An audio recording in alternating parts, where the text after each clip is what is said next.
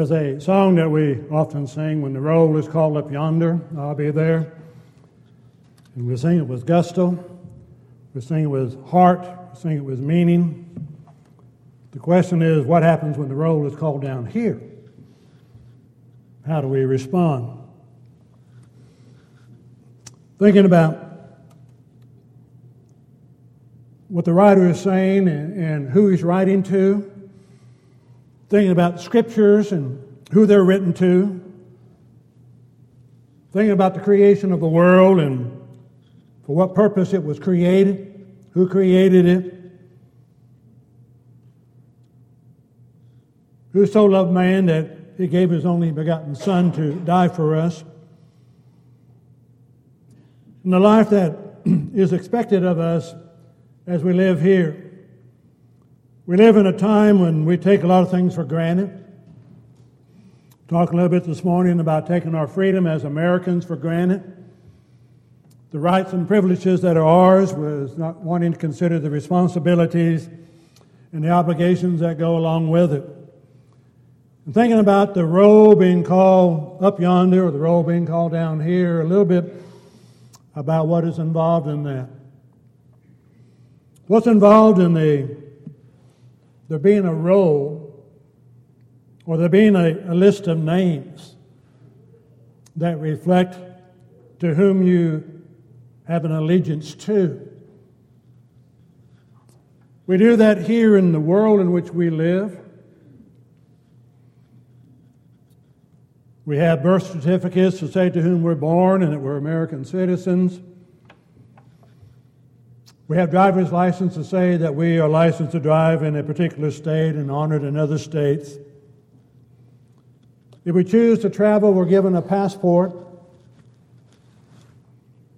which says that we're citizens of the United States.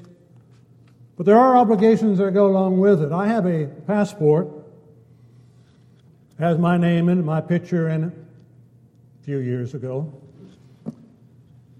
But I would not want to travel with this passport. You know why? It's expired. I have not kept up with the requirements to have a valid passport. I would not want to be out of the country with this passport and then try to get back into this country. You have certain requirements that are necessary to be met. There are individuals who have passports like this that are in foreign countries that more than likely will never set their foot in the United States again because they have violated some laws. And even there, even though their name is recorded in a roll, a passport, it's no longer valid or no longer honored because they had not kept up with the requirements that are set forth for having a valid passport. We have a spiritual roll, names recorded in heaven. And there is an expectation that we live a certain type of life for that to be honored. We're reminded in Revelation 3 and verse 5 that those who would be faithful to God would not have their names blotted out of the book of life, which has a connotation of meaning that they had done something that had violated the conditions of their names being recorded in that Lamb's book of life. Because of that violation, they're no longer honored to be received into heaven. We can carry the passport, we can carry the name of Christian, but we're not honoring the conditions that were set forth for the receiving of that title, that designation, that relationship of being a child of the living God through the repentance of our sins, the confession that Jesus is the Lord, the obedience to the Christ and baptism for the remission of sins, raised to walk that new life, but then to live a life, as the scriptures remind us time and time again, of being worthy of that name that we wear.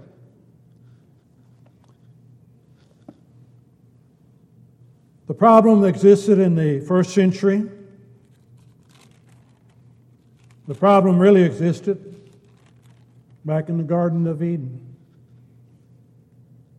God created Adam and Eve, created a perfect world, set his order down of what he wanted done and how he wanted it done. And so the first two chapters of Genesis are positive statements being made about this created world. The command given to Adam and Eve. But then in chapter 3, we see the breaking of that command that God had given by the listening to another voice, the voice of Satan. And Adam and Eve losing that relationship with God.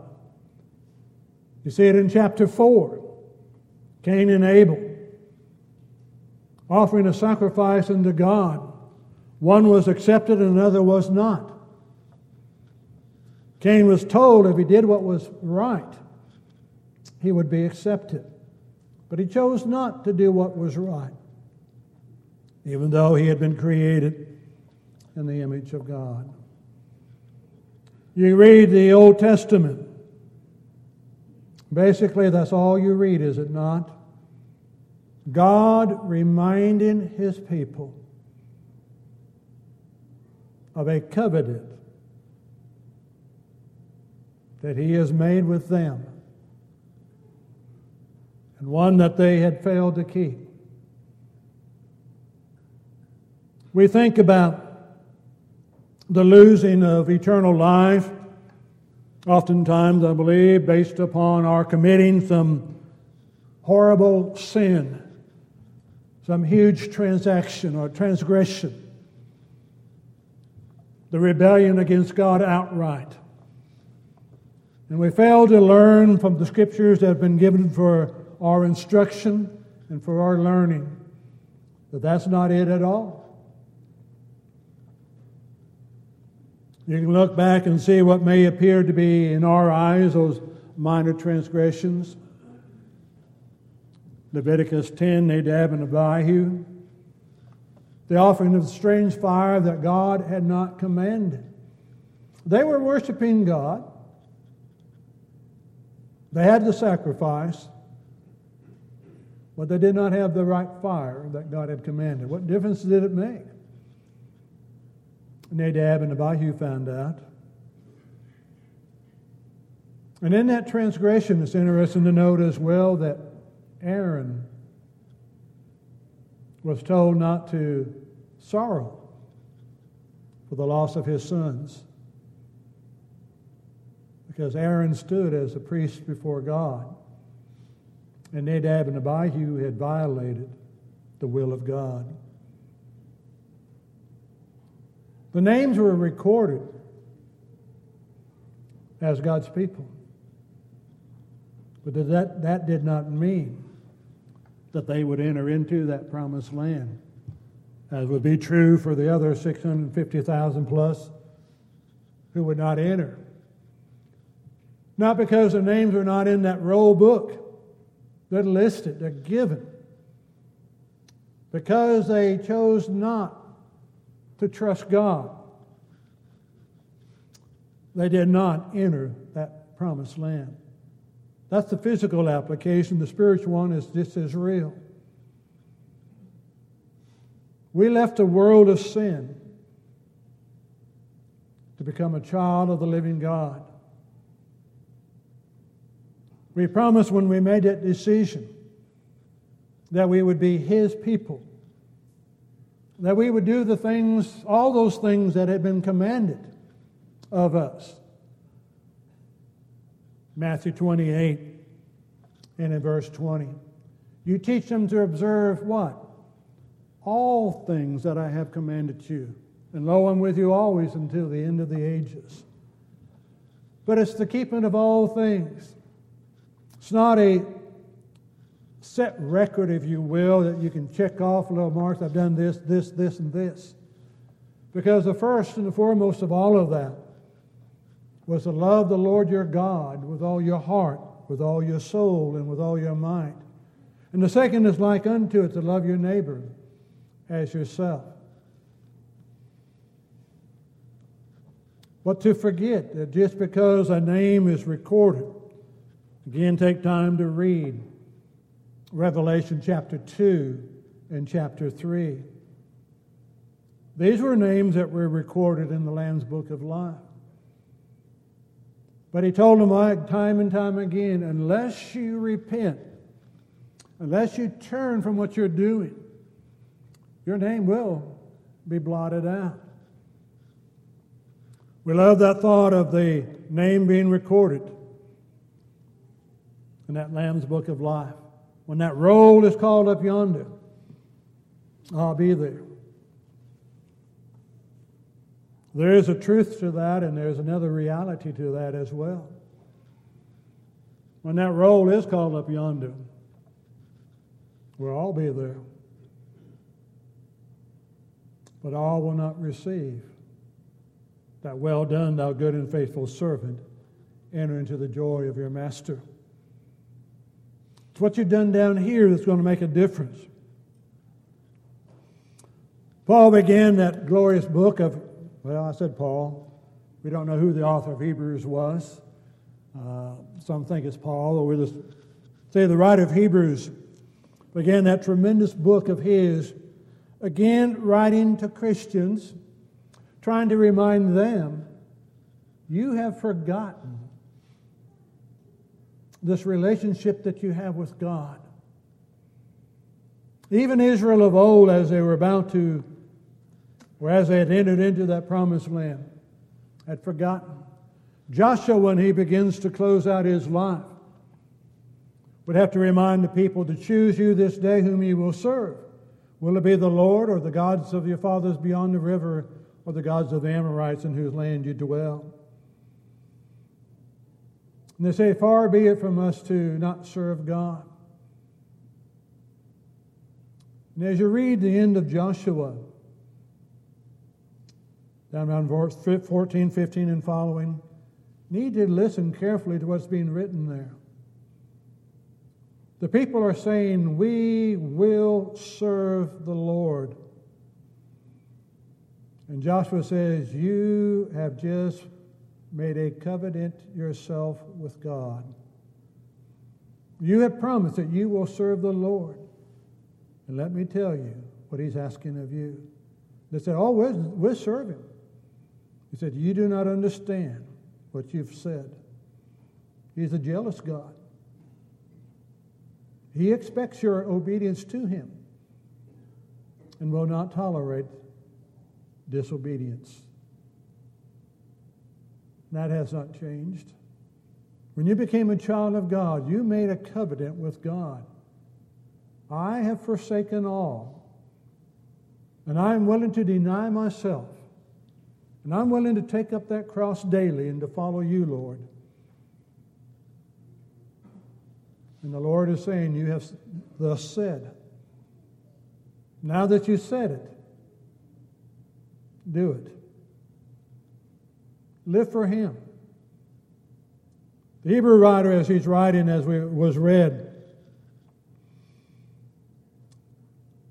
do not forsake the assembling of yourself together as is the habit of some. There's already a habit that some had of not meeting with saints.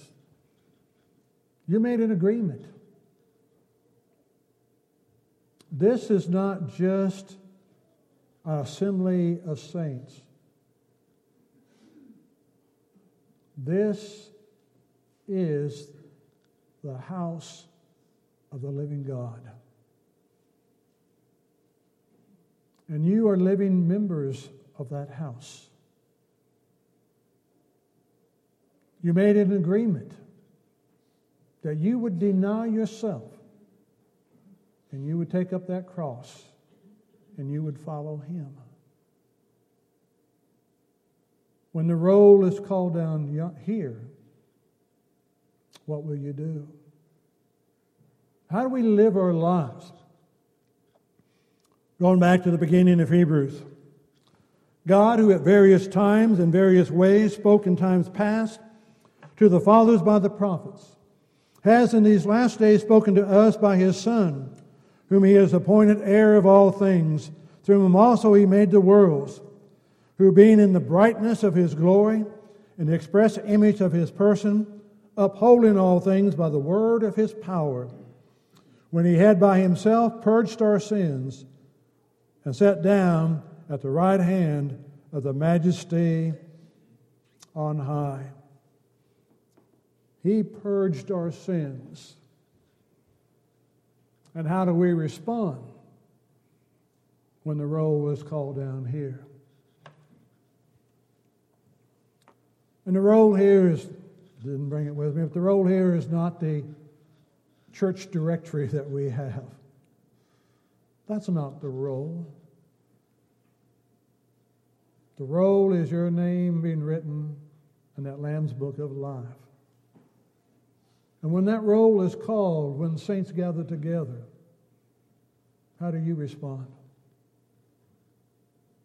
What is the commitment? What is the sacrifice? All kinds of things are out there, all kinds of reasons that one may not be able to attend. But it's not just the assembling of ourselves together, as is the habit of some, but it's this commitment that we've made to God along the way. You go into the second chapter of Hebrews.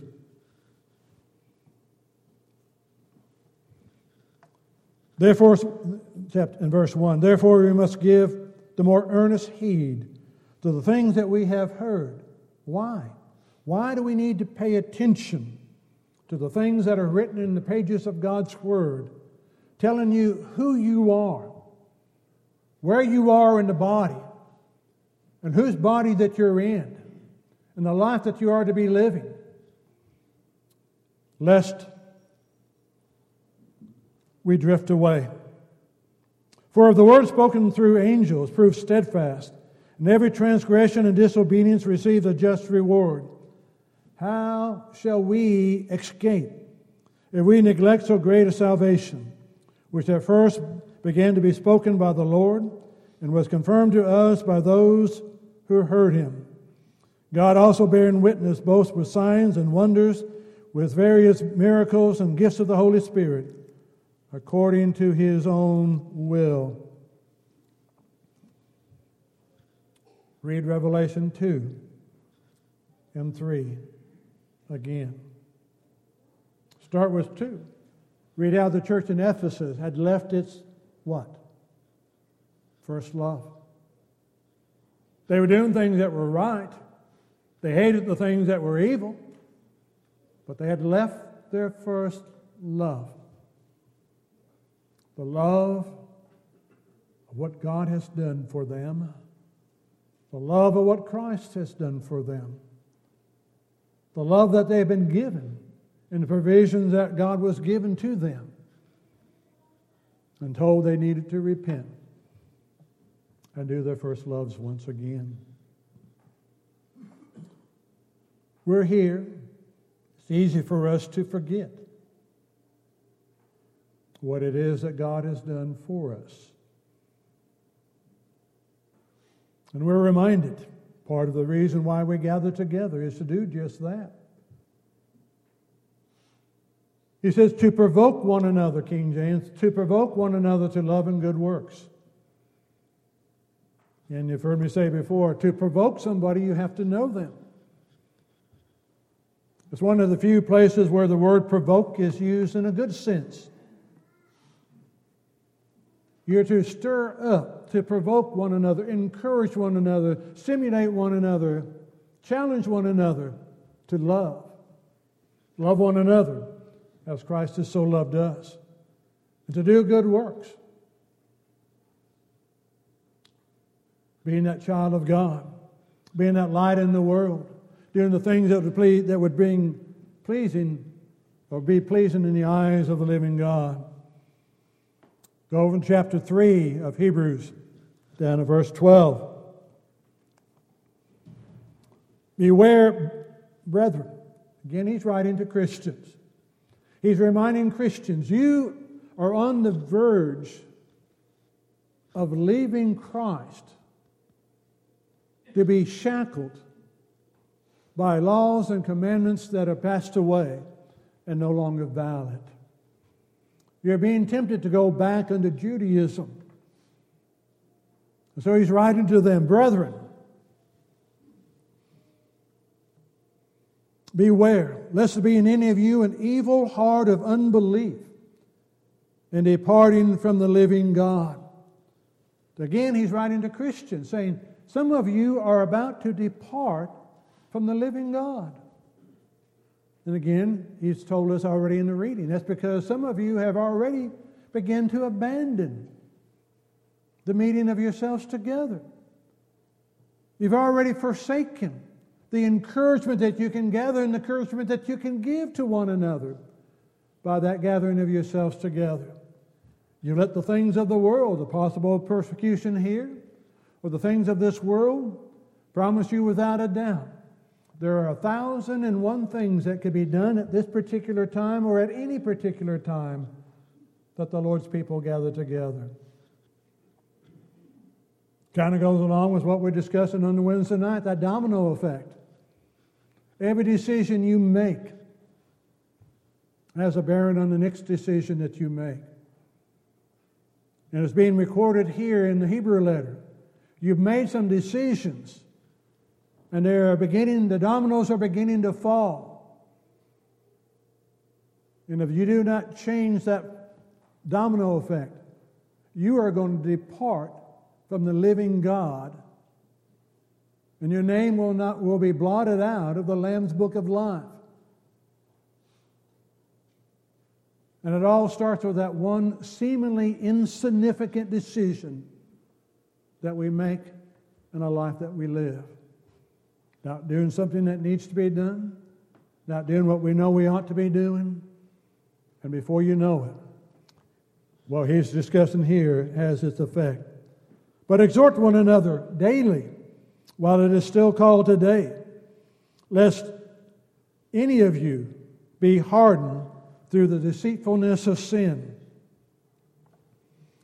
For we have become partakers of Christ if there's that condition we are partakers of Christ if we hold the beginning of our confidence steadfast until the end.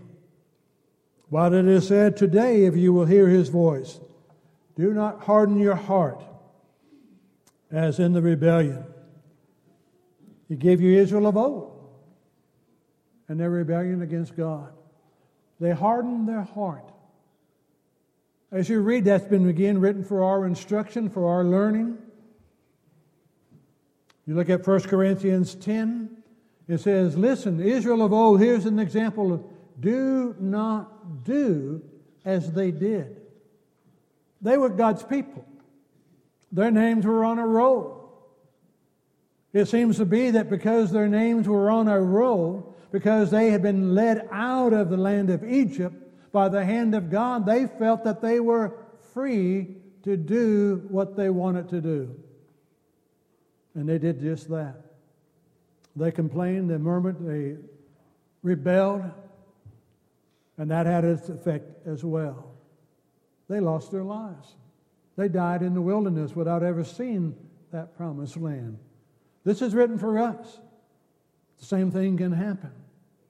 We can harden our heart as they did in the rebellion. And that hardening process is not overnight.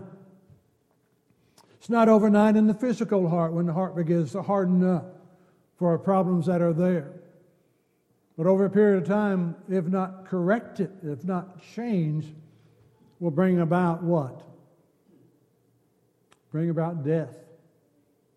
Same is true spiritually the spiritual heart that's being hardened, if not changed. That's what the writer is saying to these Christians. If you do not change the direction that you're going, if you do not change the life that you're living, if you do not change the mind, if you do not change the heart, you're leading to spiritual death, which is eternal, irreversible, and unchangeable.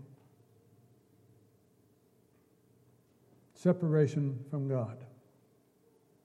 So while it is today, exhort one another to do His will. Over in chapter 4 and verse 15. Verse 14 says, We have a high priest, a great high priest, who has passed through the heavens, Jesus, the Son of God. Let us hold fast, let us hold firm our confession. For we do not have a high priest who cannot sympathize with our weaknesses, but was in all points tempted as we are, yet without sin. Let us therefore come boldly to the throne of grace, that we may receive, obtain mercy, and find grace to help in the time of need. The change needs to be made that we can boldly come to that throne of grace. Understand what we have Understand, Jesus understood temptation. He was tempted as we are, yet did not sin. There are so many things that tempt us to make a separation between us and the people of God. And they seem so harmless in their appeal. But every temptation has a false front to it, does not reveal the reality of the end result. Happened in Genesis 3, happened in Genesis 4, happened in Leviticus 10, Joshua 24, and on and on the list can go. The temptation is always there the temptation of believing because things are going fairly well. Israel of old, again, even when told they would not enter the promised land, still were fed by God, still received the water that God provided, still had shoes that did not wear out, clothes that did not wear out. They were still provided for. And yet, that whole generation, except Joshua and Caleb, would die outside that promised land written for us. Is there not a lesson there for us? Is there not something there that we can gain from? Look at the heart, the spiritual heart.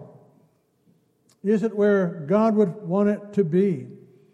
Are we doing the things that would be pleasing in the eyes of God? Let us hold fast that confession of our hope without wavering. For he who promised is faithful we made a confession that Jesus is the Christ, the Savior of the world. We made a confession that Jesus is our Savior. He died for our sins. And we've denied ourselves. Buried with Christ in a water grave of baptism, raised to walk this new life, this new creation in Christ Jesus. Therefore, walk that light. Walk that life. Do those things that would be pleasing to Him. That we can indeed be those who could and who desire and who live for to hearing the name called when the roll is called up yonder. But how are you living here when the roll is called here? How are you living your life for Christ right now? Is it a life that would be reflective of who indeed God truly is? Now, we do believe, and we do take Him at His word.